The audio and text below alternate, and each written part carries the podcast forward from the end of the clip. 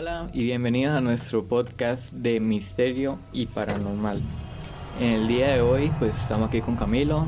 Camilo, cuéntanos cómo o cuáles han sido tus experiencias paranormal en tu vida. Eh, mucho gusto, mi nombre es Camilo Alberto, como me acaba de presentar mi compañero. El día de hoy pues esto, vamos a hablar sobre las experiencias paranormales y eh, yo tengo una bastante curiosa.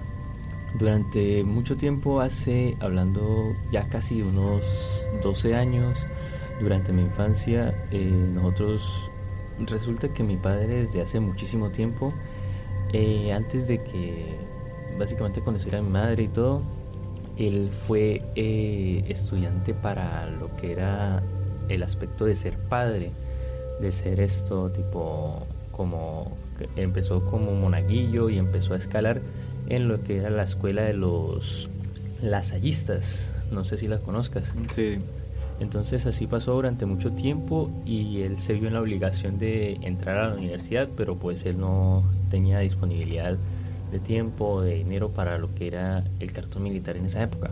Okay. Entonces durante ese tiempo él fue a la universidad, estudió pero con una, con una libreta militar falsa y pasó el tiempo y él lo descubrieron. Entonces los mandaron al ejército, etcétera, etcétera. Conoció a mi mamá y ahí nací yo. ¿Qué pasó? Él como quedó con ese aspecto de que él nunca completó lo es la carrera para ser padre. Él conocía ya muchísimos temas al respecto y pasó así durante mucho tiempo. Yo nací y en cuestión de dos, tres años mis papás adoptaron a una muchacha de 15 años. Esa muchacha venía de Saravena, Okay. la hablando, estamos hablando por ahí del 2010 aproximadamente. Y pasó bastante tiempo, de hecho. Pero nosotros sabíamos algo, que esa muchacha eh, conocía bastante, bastante, bastante sobre la actividad paranormal. Y ella tenía o traía consigo ciertos espíritus o ciertas, o ciertas ¿qué? entes malignos que la perseguían a ella. Cuando llegó a la casa con nosotros, resulta que en la casa donde vivíamos nosotros, la casa materna, por así decirlo, desde hace muchísimo tiempo era como, o sea, antes de que se hicieran los cimientos para construir esa casa, esa casa muchísimo antes, hablando de casi unos 100, 200 años, fue un burdel. Y antes de ser un burdel, era un cementerio. Donde, fue, donde según relatos, según teorías, eh, ese burdel fue esto construido en los cimientos de un cementerio, pero en esos cimientos fue enterrado un jeque y fue enterrado con todas sus riquezas, con todas sus recompensas, con todo lo que él construyó durante su vida, pero que él al ser enterrado con todas sus riquezas, su alma quedó atrapada dentro de sus riquezas y nunca pudo, ser, pudo haber sido liberada. A lo que se creó una leyenda de que si la persona o el grupo de personas que quisieran liberar el alma de esa persona en pena eh, podrían hacerse con la recompensa de ese tesoro. Pero si hay avaricia o si hay interés sobre el deseo de querer liberar esa alma, iba a recaer una maldición sobre la casa o sobre las personas que estuvieran en ese, en ese proyecto. Entonces, pasó el tiempo y no se sabe cómo mi hermana, la, la, muchacha adoptada, conoció esa leyenda. Y todo eso recorrió en algo muy específico que fue que empezaron a excavar, pero obviamente no por el, no por el querer liberar el alma de, de esa persona, sino más por el aspecto de que querían era obtener el dinero, obtener el tesoro que tenían ahí. Por la avaricia. Sí, claro. Entonces, Entonces ¿qué la maldición. Uh -huh. Pero ¿qué pasa? Hubo un pequeñito problema. Si ellos se iban por la parte de ellos iban por la parte de la avaricia, la tierra que estaban excavando se iba a volver dura, se iba a volver irrompible, se iba a volver inexcavable. Pero si había esto, si no había avaricia, si no había el sentimiento de querer liberar a esa persona de esas de esos bienes materiales, la tierra se iba a ablandar y la tierra iba a permitir que llegaran a la tumba. Entonces en el transcurso de esa excavación la tierra se volvió durísima a un tal punto de que rompió eh, herramientas de excavación profesional. O sea, las, las, destruyó, no, simplemente llegó un punto de que todo se dañara. Se perdieron más de 15 millones en herramientas de excavación y nada, nada que hacer. Ya posteriormente cuando la tierra se volvió tan dura, ahí sí se le la maldición. Y mi papá como tenía eh, esos enseñanzas, ah, esos conocimientos, él de una vez se dio cuenta que ahí había algo mal. Y ese, esa maldición iba a recaer sobre la persona más inocente o más pura que hubiera en ese momento. Y en ese momento, digamos, estábamos toda la familia y estaba yo. Yo tenía cuestión de 5, 4 años. Y entonces ahí viene sobre quién iba a caer la maldición. Claro. Entonces ahí está. Entonces no sé si era que la muchacha ya me había agarrado cariño o algo así por el estilo. Y ella invocó algo que se llama un ente, un ente de protección. Y ese lo invocó sobre el alma madura más pura que hubiera en, el, en el lugar y en el momento. Y mi papá, como hace mucho tiempo él estudió para hacer lo que era padre, él sabe bastante sobre eso y él era como un recipiente perfecto para eso. Ella invocó esa vuelta y recayó sobre mi papá. Y ahí mi papá se encargó de proteger. Y bueno, mi papá técnicamente no, el ente. Mm. Se encargó de proteger y básicamente cubrir, o sea, de que esa maldición no actuara. Y ya básicamente, en pocas palabras, como que la destruyó la, o la liberó, no sé qué, no sé exactamente qué fue lo que dice. El caso, eso tuvo una repercusión mucho tiempo después, ahí es donde viene lo paranormal.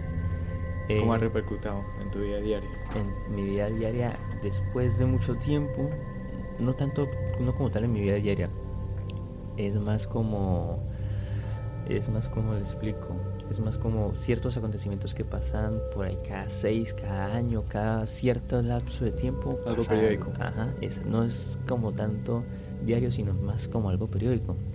Eh, después de pasó mucho tiempo, el ente ha quedado como un protector de la familia y él se activa de vez en cuando cuando hay peligro respecto con algo paranormal, ya sea que alguien esté haciendo brujería o que alguien esté haciendo ciertas cosas para que caiga problemas, incertidumbre, eh, cosas malas sobre la familia, él se activa y él se activa de una manera de que, de que esto los, o sea, él cubre a toda la familia y básicamente permite que no caiga nada sobre ella y en caso de que llegue a caer, ya sea físicamente, él se encarga de destruirla. Y ahí entra lo paranormal que le dije. Un día veníamos, nosotros estábamos viviendo en Belén y nosotros vivíamos en un segundo piso. Y nosotros eh, veníamos del cumpleaños de mi hermana, la adoptada. Em, y mi papá dice que él entró a la casa y, y nosotros normalmente teníamos que meter la mano para abrir ese rojo. Él metió la mano y él sintió que algo le acarició la mano, algo suave pero pegajoso. Entonces mi papá dijo, uy, él pensó que era el gato, pero no, no era el gato. Posteriormente él se sacó la mano y volvió, entró e intentó abrir la puerta otra vez, entró normal. Y digamos que todos veníamos con ganas de orinar, veníamos de la calle y el baño quedaba en la parte de atrás del, de la casa, o sea, era un pasillo largo, largo, largo, largo y al fondo quedaba un patio y al fondo del patio quedaba el sanitario. el sanitario. Entonces ahí mi papá fue el primero que se fue corriendo y él dice que se sentó normal. ¿Y qué pasa? Un dato, cuando el ente entra en acción, mi papá pierde el conocimiento y no sabe qué es lo que hace. Entonces él dice que él estaba sentado en el baño y vio algo en el bueno, entonces llegaron a la casa y su papá fue al baño. Ah, sí, claro. Entonces fue al baño y cuando yo veo, él me comenta que él vio algo detrás de la cortina, como era tipo una bola de carne gigante. O sea, una, dos, tres bolas de carne gigante simulando un cuerpo, pero no eran, no eran como si fuera una persona, era una bola grasosa que olía fétido. El caso fue que él me dijo, vi eso y eso se abalanzó sobre mí, perdí el conocimiento. El caso era que yo estaba en el cuarto, en la entrada de la casa, y yo escuchaba que sonaban golpes, sonaba de todo, y después ya que terminó de sonar como que estuvieran peleando, nosotros salimos y vimos la pared en una silueta llena de sangre, pero era una sangre, no era roja, sino era como tipo morada, tirando para casi negro.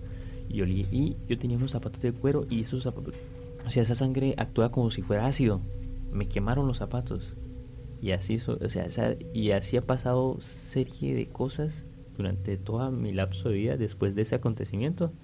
de que uno dice, wow, o sea, si no tuviera eso, no sé si estuviera vivo, la verdad.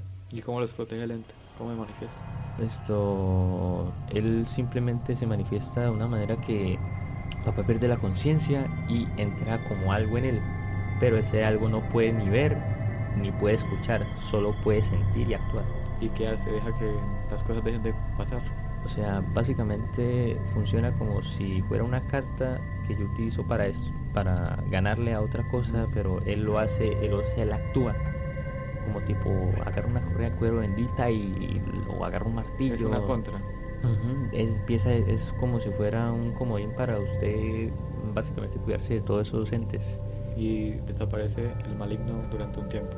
Sí, durante un tiempo desaparece, pero después vuelve. Siempre vuelve. Ok, vale. Bueno, muchas gracias. Espero que les haya parecido interesante la historia de nuestro amigo Camilo. Y espero que se conecten la próxima junto a más historias. Gracias. Muchas gracias.